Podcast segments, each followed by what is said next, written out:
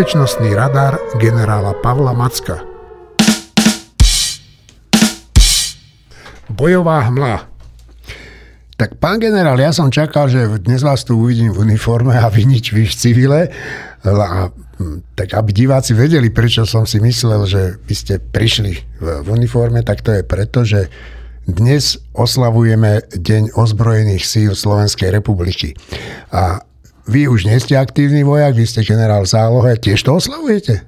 Samozrejme, že to oslavujem. Hneď ráno prvý status na sociálnych sieťach som dal blahoželanie našim vojakom. Je to skutočne sviatok a a my máme, a včera som bol na takej zaujímavej diskusii na ITAPE, že máme vlastne e, málo také povedomie a tu hrdo sa to také zdravé vlastenectvo. Takže jednoznačne oslavujem tento sviatok. E, ďakujem za gratuláciu Pripájam sa ku gratulácii aj všetkým našim vojačkám a vojakom.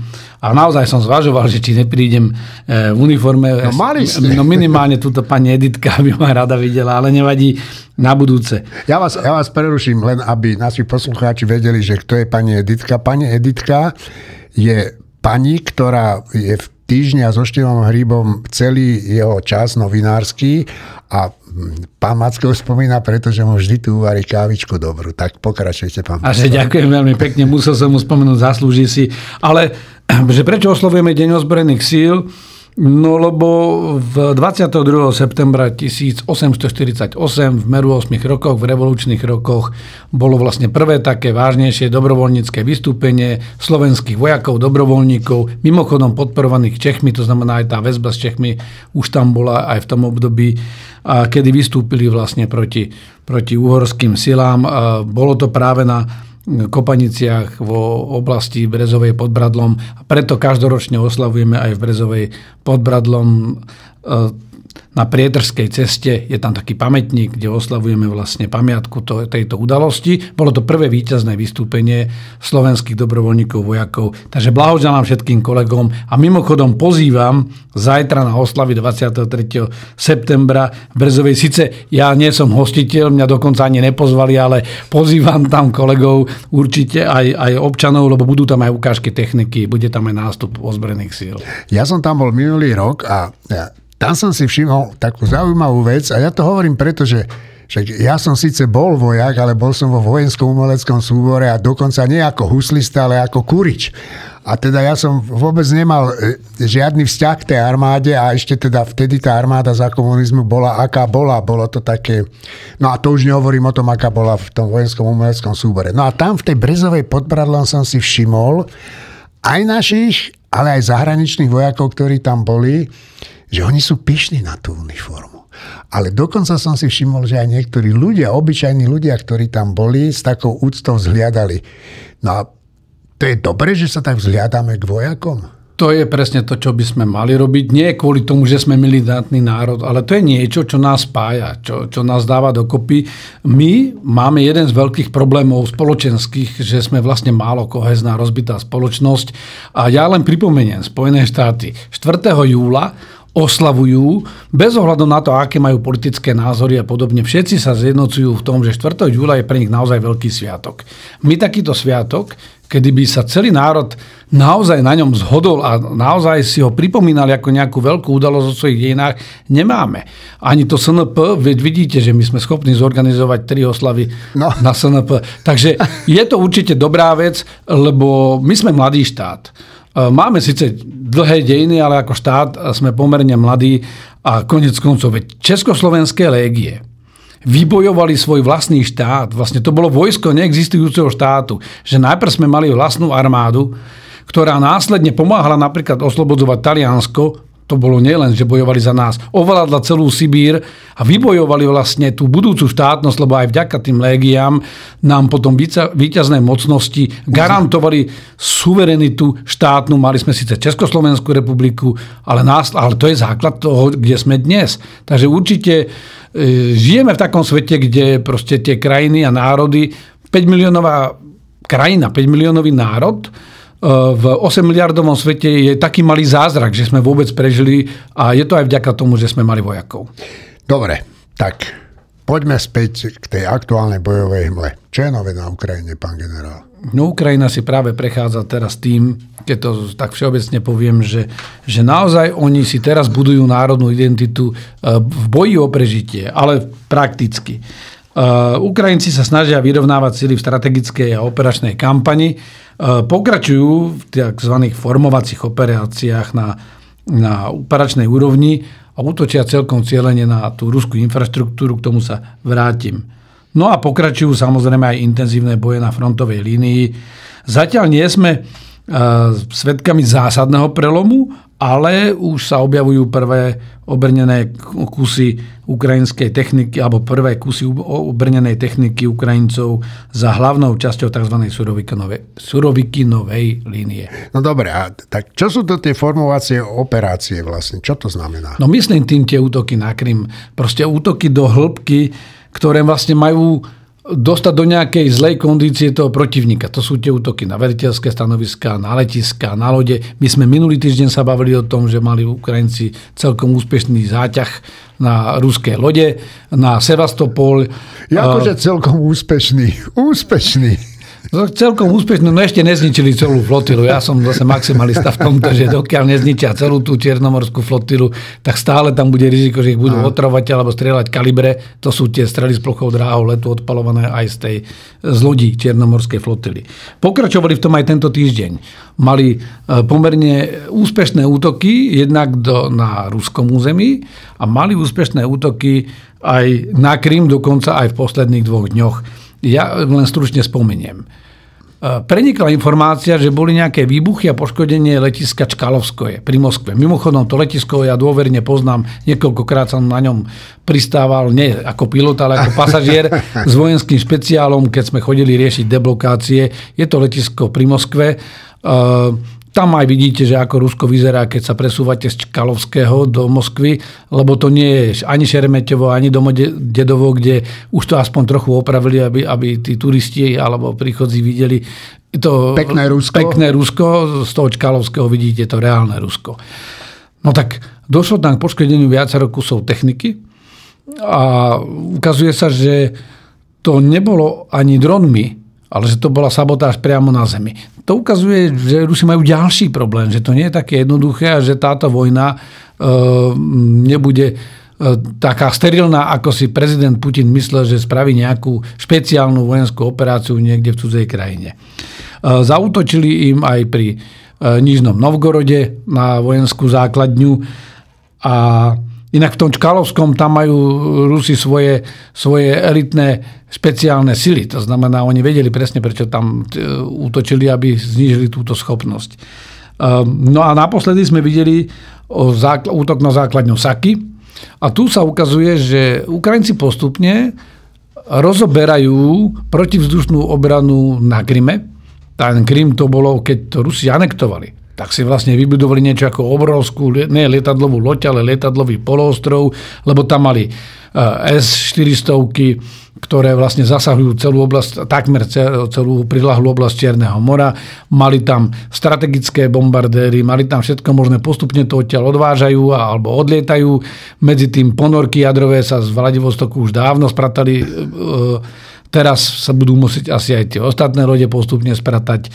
Takže Ukrajinci systematicky e, útočia a tým, ako stabilitu PVO, tak momentálne robia také kombinované útoky. Už majú viacero tých svojich raket Neptún, e, ktoré pôvodne boli protilodné rakety. No ale dokázali ich uspôsobiť, majú dostatočný dosah. A vlastne Ukrajinci pošlú ako keby krdiel dronov, ktorý má zamestnať protivzdušnú obranu a následne príde úder týmito raketami. To sa stalo v prípade ponorie, kedy vlastne po tom dronovom útoku, ktorý zamestnal PVO, prišiel úder Storm, strelami Storm Shadow a to sme videli teraz cez týždeň sa objavili už aj tie zábery, že do, tá ponorka bola dokonca dvakrát zasiahnutá. Trafená, no. A Trafená je, je úplne čistý prieraz, tá ponorka je nepoužiteľná no, už. A a to isté výsadkovú loď, ktorú im zničili.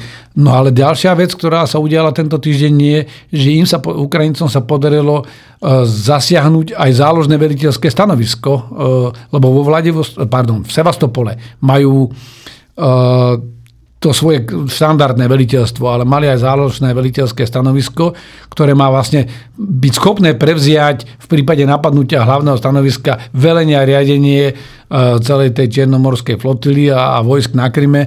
No a zasiahli aj túto základňu. Takže Ukrajinci stupňujú tento tlak E, celkom systematicky a robia čoraz menej udržateľným Krym a na druhej strane potom to podporujú aj taktickými operáciami na boisku. No, e, na našej webovej stránke máme od rána video e, s Martinom Svárovským, ktorý často u nás hovorí o vývoji vojny na Ukrajine a on tam spomína to, že, že naozaj ten Krym je hlavným cieľom pre Ukrajincov, lebo ak sa im ho podarí izolovať, tak Rusi definitívne stratia kontrolu nad, nad, nad vývojom tej vojny. No, pán generál, poďme k tomu, čo sa deje nie na mori, nie na poloostrove, ale na tých eh, bojových frontoch. Tak poďme na severovýchodný front. No tak e, prebiehajú intenzívne pozemné operácie aj na Zemi.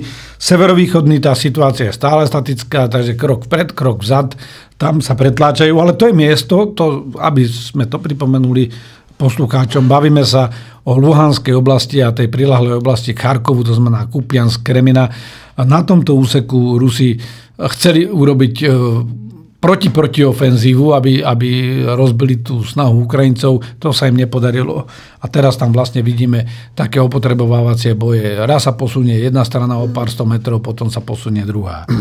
Pokiaľ ide o Bachmutský front, Ukrajinci si momentálne konsolidujú svoje sily. Čo to znamená? Oni dosiahli Klišívku, Andrívku a teraz e, si prisúvajú ďalšie sily a snažia sa udrieť na ďalších miestach a rozvinúť akoby ten úspech.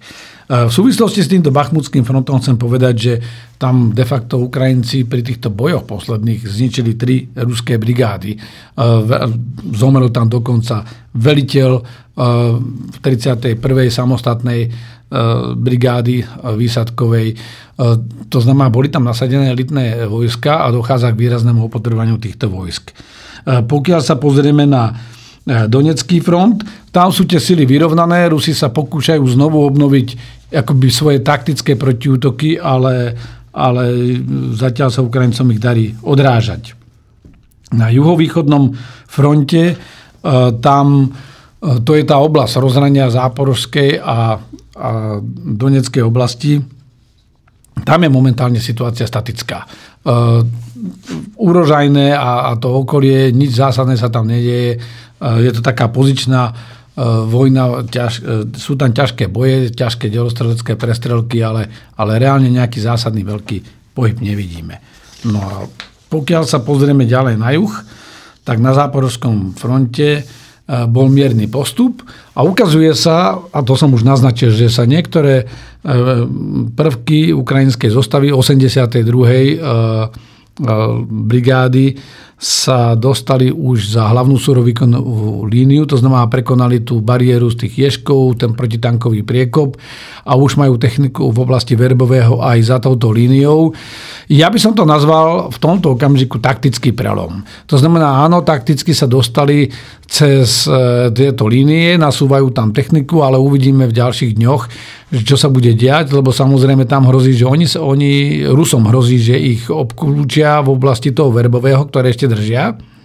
Aj zo severu, ale aj z juhu, lebo Ukrajinci už teraz prenikajú vlastne ako keby aj odzadu, ale naviac oni tým, že sa dostávajú za tú líniu, tak aj Novoprokopejúku, na ktorú útočia, to je zase smerom ako keby na juhozápad eh, od toho eh, Robotiného, tak e, tam takisto sa tlačia Ukrajinci. Takže uvidíme, aké veľké predmostie si dokážu vybudovať a že či toto, tento taktický prelom sa zmení na operačný. Operačný by znamenal, že dokážu tam natlačiť veľké množstvo síl a postupovať smerom k Azovskému pobrežiu.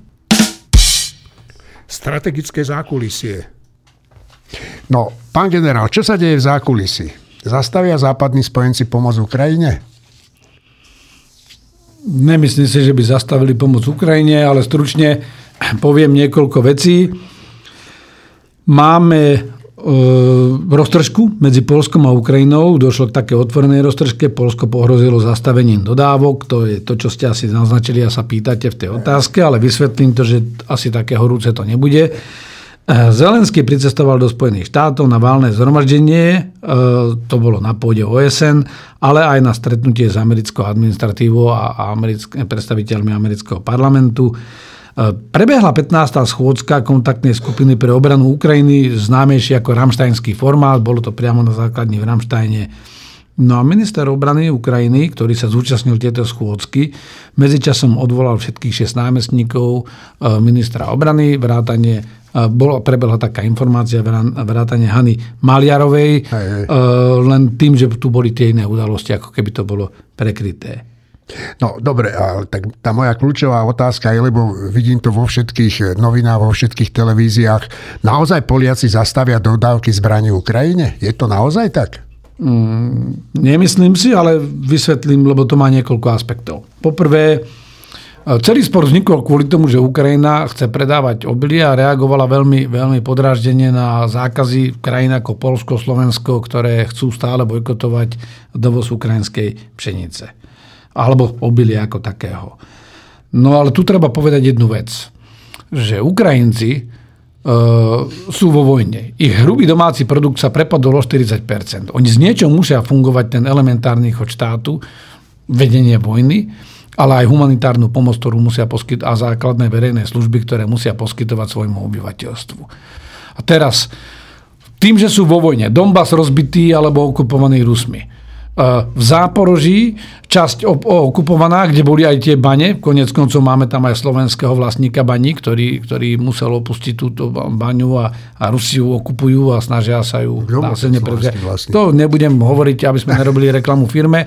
Je tam slovenská firma, ktorá je väčšinovým vlastníkom v Záporoží e, jedných baní, ale je to nadnárodné konzorcium, to znamená, sú tam aj ďalší spoluvlastníci. Rusi tam mali len 3%. E, ja som sa bavil s výkonným, s výkonným funkcionárom, ktorý bol 55 dní mimochodom v okupácii, e, než sa mu podarilo odtiaľ odísť. E, to bola baňa v záporovskej oblasti, ktorá bola taká, že ruda železná bola tak, s takým vysokým obsahom, že mohla ísť rovno do pece, že nepotrebovala žiadnu úpravu. Takže to je len nadokreslenie toho, že toto všetko je ochromené. Energetická sieť je ochromená, veď Ukrajinci boli veľkými exportérom elektriny a momentálne vlastne vidíme, že vlastne záporovská jadrová elektrárne je reálne odstavená. Takže Ukrajinci pochopiteľne e, majú len málo vecí, ktoré môžu predať a z čoho môžu financovať svoju existenciu a jedno z nich sú aj tieto obilniny. Takže jasne, že reagujú podráždenie, lebo je to, je to opatrenie, ktoré nie je ani v súlade s tými pravidlami svetového obchodu. Takže to je prvý faktor a naozaj by som povedal aj našim politikom, e, takých ako keď hovorí Matovič alebo niekto, že to je nevďačnosť, je to nezmysel. Jednoducho oni musia z niečoho prežiť a povedzme si na rovinu. V dnešnej dobe Ukrajina je financovaná aj nielen, že dostáva materiálnu pomoc, dostáva zbranie, ale aj financie dostáva na to, aby mohla financovať svoj chod. Takže, takže naopak, namiesto nevďačnosti by som hovoril o tom, že, že mohli by len natrčiť ruku a čakať na hotové peniaze, Áno. ale oni sa snažia v podstate stále fungovať aspoň to, čo sa dá. Po druhé, je fakt ale, že Zelenský a jeho administratíva si musia uvedomiť, že že akokoľvek sme na jeho strane, tie krajiny, ktoré mu pomáhajú, tak robia z vlastnej vôle, ale na základe nejakých všeobecných morálnych zásad a charty OSN. Nemajú žiadny spojenecký záväzok, ktorý by ich tomu priamo zavezoval, ale robíme to preto, lebo vieme, že to je dôležité to robiť. A e, musí ale pochopiť, že, že Rusi tu dlhodobo pôsobia vo vnútri týchto krajín. Naviac, že aj obyvateľia týchto krajín majú aj svoje vlastné záujmy a že to nie je jednoduché pre politikov, ktorí podporujú Ukrajinu, eh, ju podporovať bez ohľadu na to, čo to stojí. A Polsko je jeden z veľkých podporovateľov. No a tým pádom tie krajiny majú aj svoju vnútornú politickú dynamiku a nechcú, aby toto hralo nejakú úlohu, a aby to, že sú charakterní a principiálne, aby toto hralo nejakú úlohu v domácej politike. Takže toto bolo možno trochu nešťastné a netaktické ne, od Zelenského, ale nenazval by som to nevďačnosťou. Polsko aj ostatné krajiny, ktoré podporujú Ukrajinu, jednoznačne sú si vedomé, že ak padne Ukrajina, budeme mať posilneného agresora na našich hraniciach a že tá cena za to, aby sme dokázali odradiť a čeliť takémuto agresorovi, bude mnohonásobne vyššia než tie benefity z toho, že zakážeme dovoz nejakého ukrajinského obilia alebo z pomoci našemu, nášmu agrosektoru. No ale táto roztržka je, dočasná, je teda dočasná podľa mňa, ale naznačila, že ako ťažké bude integrovať Ukrajinu do Európskej únie, lebo pokiaľ ide o tú vojnu a podporu Ukrajine proti agresorovi, tom sa všetci zhodneme, tam je ten morálny apel jednoznačný, ale ako náhle dojde na, na peniaze a budúce, tak tam, tam vidím práve to riziko, lebo mnohé krajiny budú vytrhnuté z komfortnej zóny. A my sa budeme musieť vlastne pozrieť na to, že čo robíme, lebo povedzme si na rovinu. Na Slovensku bola napríklad rekordná úroda obilia, ale máme problém, že tým, že došli dažde v lete, tak je nízka kvalita tej pšenice je dobrá na krmivo, ale, ale je málo potravinárskej. A na druhej strane sa bránime tomuto dovozu a vlastne chleba bude drahší. Takže nechcem ísť do týchto detailov ďalej, ale skrátka je jasné, že Poliaci nezastavia dovoz zbraní. Naviac, treba povedať, že či Polsko alebo Slovensko už nemáme veľa čo vydať zo skladov. Že väčšinou tieto dodávky zbraní sú komerčné dodávky. A boli by sami proti sebe Poliaci, pokiaľ slúbili rosomáky, za ktoré niekto aj platí e, a chcú ich tam dodávať. Veď to sú, to sú peniaze, to sú pracovné miesta a tie nikomu nesmrdia žiadnemu politikovi. Ani slovenskému. Nehovoriac o tom, že napríklad u nás Robert Fico a jeho ľudia sú nasáti doslova, napojení na zbrojný priemysel. Takže ak Fico vyhlasuje, že nedá ani náboj, som zvedavý, ako to bude v reáli. E, je to skôr v tom, že politicky nás môže zaťahnuť e, taký politik ako Robert Fico alebo Andrej Danko do izolácie a vlastne na nesprávnu stranu dejín. No dobre, takže mm, môže nastať teda nejaké ochladenie medzi Slovenskom a, a Ukrajinou kvôli nejakej v podstate marginálnej roztržke kvôli jedlu? Môže to byť, môže to byť paradoxne zámienka. Lebo bohužiaľ na Slovensku je viacero politických subjektov, ktoré dlhodobo sú proruské, tlačia ruský narratív a v podstate si želajú, aby Ukrajina prehrala. A e, toto je pre nich dobrá zámienka, preto je to nešťastné, ale vidím, že Ukrajina už stiahla e, alebo povedala, že nebude dávať tú žalobu na Slovensko. No ale vidíte, že, že nie len, e, nie len tí proruskí politici, ale aj takí politici ako Gyr Matovič ukázali, že, že vyťažia všetko, a v tomto prípade ja musím povedať, že naozaj sa, Matovič sa ukázal ako egoistický človek alebo troll, ktorému záleží len na sebe, lebo to už sme videli Sputnik. Ja si pamätám v eurokampani, keď útočil na NATO, kde by sme dnes boli, keby sme neboli v NATO a v akej neistote by sme žili, no. tak jak Moldavsko. Veď vidíme, že aké to je, aké to je zložité pre nich. Takže e, reálne, bohužiaľ, Slovensko je jeden z týchto, z týchto kandidátov po voľbách, že proste zmení zásadným spôsobom postoj k Ukrajine. To je to, čo ja cítim aj z otázok mojich kolegov zo zahraničia, čoho sa obávajú. No dobrá, môže e, predsa len dôjsť k útlmu dodávok z pomoci Ukrajine? A vidím, že ako sa aj niektorí politici obávajú výsledkov amerických volieb. Tak jak to vidíte? Myslím si, že až takému zásadnému útlumu nedojde. Aj Peter Pavel ešte ako kandidát a neskôr ako prezident to naznačil, potom korigoval už ako prezident tie svoje vyjadrenia aj počas Zelenského návštevy. Republikáni teraz vyslali vlastne kontrolný tým, alebo teda iniciovali, aby sa vyslal kontrolný tým Pentagonu, ktorý sa pozrie na Ukrajinu. To je v poriadku, je to na mieste, ale nemyslím si, že ani nástupom Trumpa dojde k nejakej dramatickej zmene. Skrátka, všetci vieme, že ako náhle necháme Rusko v takejto agresii vyhrať a obetujeme Ukrajinu, tak obetujeme čiastočne aj seba, pretože tie náklady, ktoré z toho pre nás budú vyplývať, budú ďaleko vyššie ako pomoc Ukrajine. Dobre, videli sme Zelenského v OSN v New Yorku, videli sme Zelenského v Bielom dome. Tak môžete okomentovať tie rokovania ako v OSN, tak aj, e, aj v tom Bielom dome, že aké výsledky to prinieslo? Tak principiálne kľúčové je to, že vôbec Želenský išiel na tieto návštevy, lebo on vycítil, že presne dochádza akoby k tej únave e, dlhodobej a akoby zabudnutiu a považoval to za nutné a myslím si, že strategicky správne, že vlastne išiel priamo do toho OSN, hovoril, stretol sa aj s Bolsaránom, stretol, to znamená prezidentom Brazílie, e, ktorý bol viac na strane Rusov, e, kde mm, vsadil na to, že musím osobne vysvetľovať aj týmto ľuďom, aby ma videli ako, ako živ, živého svetka toho, čo sa deje, že, že my nie sme v nejakom, nejakej špeciálnej vojenskej operácii. Moja krajina krváca a chce získať túto podporu.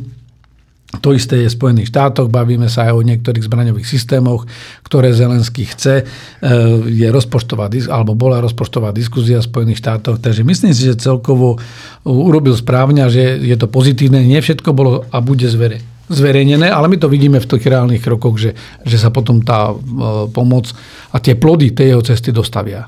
Dobre, e, máte ešte niečo zo zákulisia, pán generál? Tak trochu k tomu Námštajnu Eh, lebo Reznikov bol odvolaný alebo odstúpil a nastúpil Rustem Úmerov eh, ako nový minister obrany Ukrajiny, takže toto bola jeho prvá taká zahraničná misia. Eh, v tom Ramštajne on mal veľa, veľké očakávania, nie všetko bude verejne publikované. Najväčšie očakávania boli ohľadom poskytnutia F-16, a tých striel Atakams alebo nemeckých Taurus, aj keď treba úprimne povedať, že toto sa verejne tam nediskutuje, toto sa rokuje niekde v zákulisí, ale je dôležité, že tento ramštajnský formát pokračuje. Bolo to už 15. schôdzka, tam sa znovu koordinujú, upresňujú tie e, dodávky. Ukrajina potrebuje naďalej dodávky munície, techniky a materiálu a myslím si, že E, toto sa tam upresnilo rovnako, ako sa tam upresnil aj,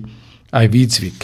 Ja mám možno ešte jednu vec, a to je taká zaujímavosť, keď už sme nakúsli alebo načali tých spojen, tie Spojené štáty a tie obavy z toho, že čo bude, aha, aha. že povedzme si, BBC zverejnilo takú zaujímavú štúdiu, vychádza samozrejme e, z inštitútu, alebo z údajov, ktoré dal Kielský inštitút pre svetovú ekonomiku. A je tam také zaujímavé porovnanie v štyroch takých grafoch, že aká je vlastne pomoc pre, pre uh, tú Ukrajinu. Takže keď, keď si zoberiem uh, celkovo, tak uh, Spojené štáty sú síce najväčším pomocníkom, ale keď sa pozrieme na európske krajiny, ako pomáhajú Ukrajine, tak e, je zaujímavá tabulka, kde napríklad Norsko dáva 1,71% HDP na pomoc Ukrajine. To my sme donedávna nedávali toľko ani na, na našu vlastnú obranu. E, Litva dáva 1,36 HDP, Estonsko 1,28, Lotyšsko, Dánsko, všetci nad 1%. My sme niekde v strede toho pula a Rakúšáci dávajú dokonca 0,17 alebo Island 0,2. To znamená, krajiny pomáhajú a tu sú podľa HDP, samozrejme Spojené štáty majú obrovský hrubý domáci produkt a na druhej strane na rozdiel od nás nemajú taký obrovský podiel verejných výdavkov na hrubom domácom produkte. To je ale na úplne inú debatu, Áno. že my sme precentralizovaný štát na rozdiel od Američanov, tak Američania dávajú 0,3%, 0,33% HDP.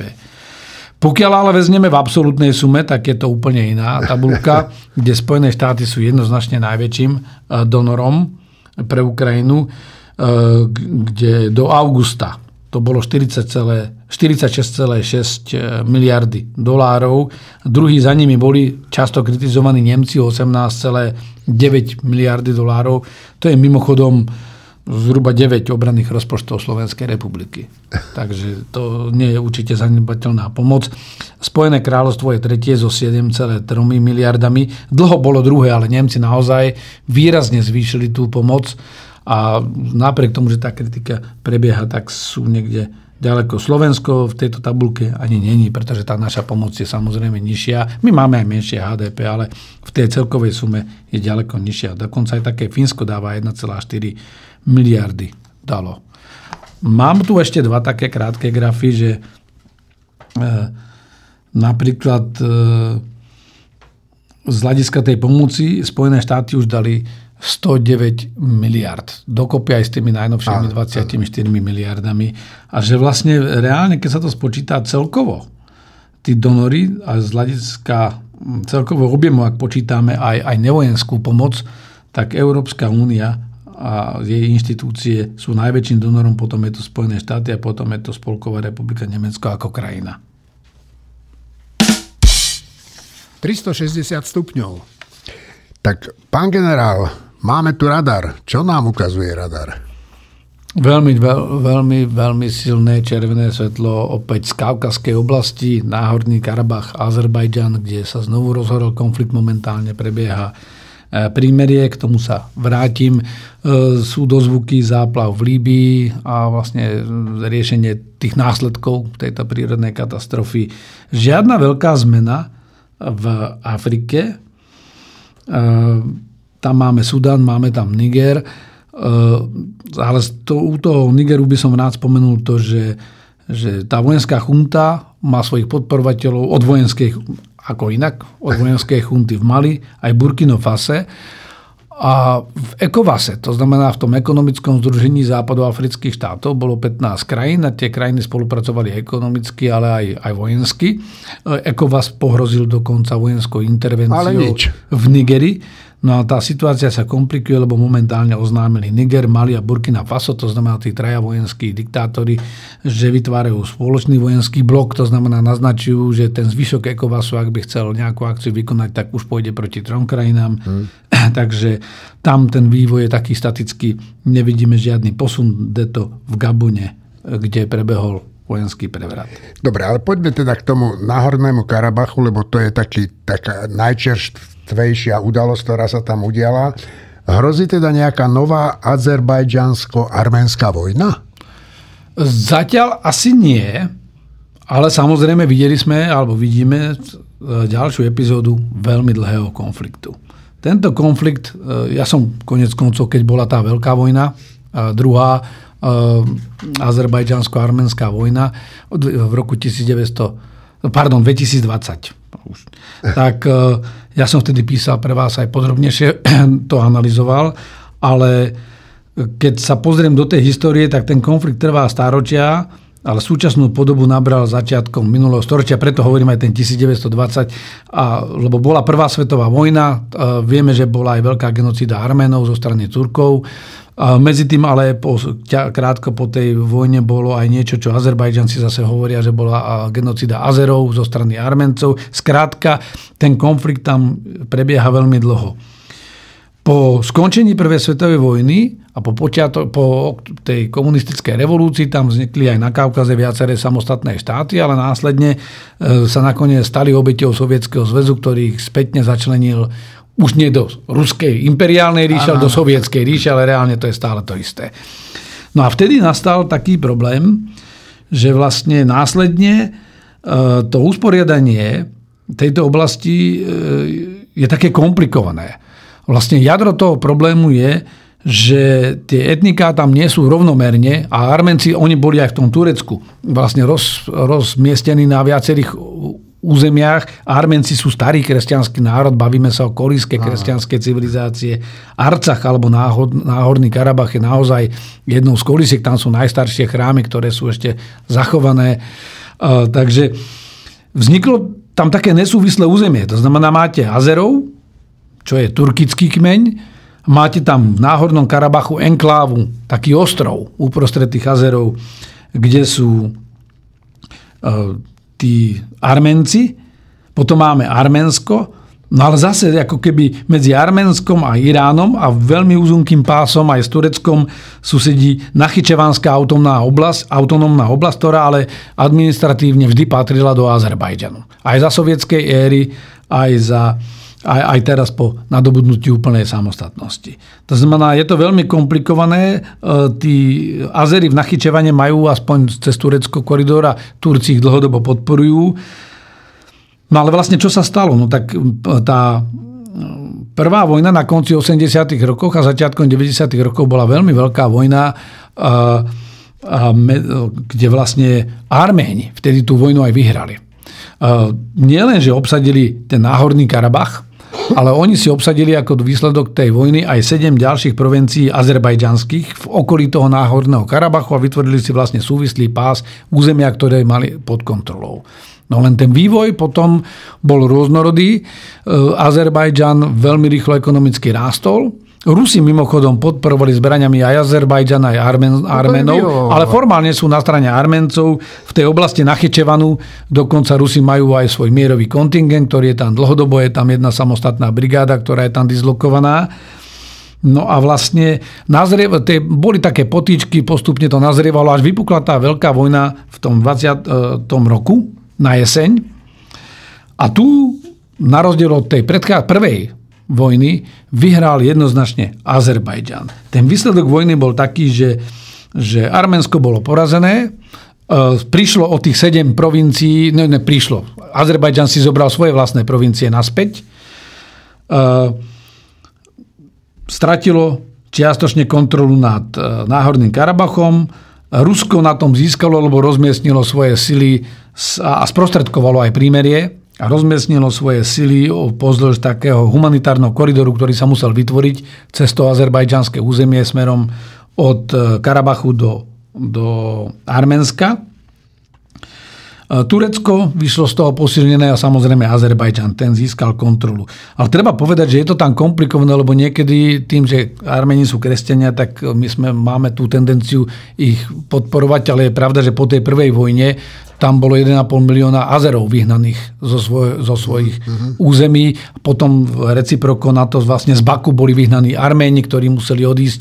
Skrátka, je to veľmi nepríjemný dlhodobý etnický konflikt. No ale teraz reálne ja, ja to musím spomenúť, lebo tento konflikt, ja som ho rozoberal ešte podrobne potom aj v roku 2021, lebo z neho bolo niekoľko zásadných lekcií, ktoré my vidíme, že sa plne uplatnili práve v tom rusko-ukrajinskom konflikte na Ukrajine. Prvé bolo, že tento konflikt, tá veľká vojna, je to dôležité kvôli tomu, aby sme pochopili, čo sa deje rozumiem, teraz. Rozumiem. Tá prvá veľká vojna bola taká prvá vojna dronov kedy mali jedna, aj druhá strana mali drony, ale tí Azerbajdžanci aj s podporou tureckých Bayraktarov, ale aj, ďalší, aj, aj e, izraelských Hermesov a ďalších, e, ktoré, e, ďalších dronov, ktoré mali, tak jednoznačne mali veľkú prevahu. E, bol to ale aj plnohodnotný vojenský konflikt, taký skutočne prvý veľký e, v tejto oblasti, ak nepočítam Blízky východ, e, kde došlo k takej tej účinnej kombinácii hybridnej vojny, kde Azerbajdžanci viedli veľmi účinnú informačnú vojnu a tvrdých a presne cielených úderov. Mali prevahu v rozhodovaní. Ukázali sa tam slabiny tej tzv. veľkej protivzdušnej obrany. Tá nebola schopná zachytiť tieto malé drony a tá malá protivzdušná obrana zase nebola schopná dosiahnuť na tie drony, lebo Bayraktari útočili z pomerne veľkej výšky. A, do, a k tomu prišlo ešte aj to, že, že vlastne v priamom prenose naživo to vysielali, ako ničia tie arménske pozície alebo tie karabašské pozície, ako ich ničia e, pozície delostrelectva a ich prostriedkov a boli vždy o krok vpredu a vlastne toto malo pôsobiť aj v rámci tej psychologickej vojny deprimujúco práve na tie arménske vojská. Ukázalo sa, že je mimoriadne dôležitý radioelektronický boj a Arménci, ktorí mali ten ruský systém radioelektronického boja, e, sa ukázalo, že nebol až taký účinný napriek tým mýtom, ktoré Rusi predtým budovali. No a ukázalo sa jednoznačne aj tá prevaha vedomosti na boisku a rýchlosť využitia tej vedomosti sú kľúčové. To bolo to, čo som už naznačil, že, že dokázali vlastne útočiť veľmi účinne tí Azerbajdžanci, a napriek tomu, že manévrovali tankami, delostrelectvom, e, Armeni použili všetko. Od strel Iskander cez e, tie plameňomety alebo raketomety e, TOS-1A, Solncepiok, to sú tie, ktoré Rusi používajú s termobarickými strelami. Nič im z toho nepomohlo. Skrátka, e, tí Azerbajdžanci boli e, o krok vpredu a ukázala sa tam aj profesionalita, oni mali profesionálnu armádu.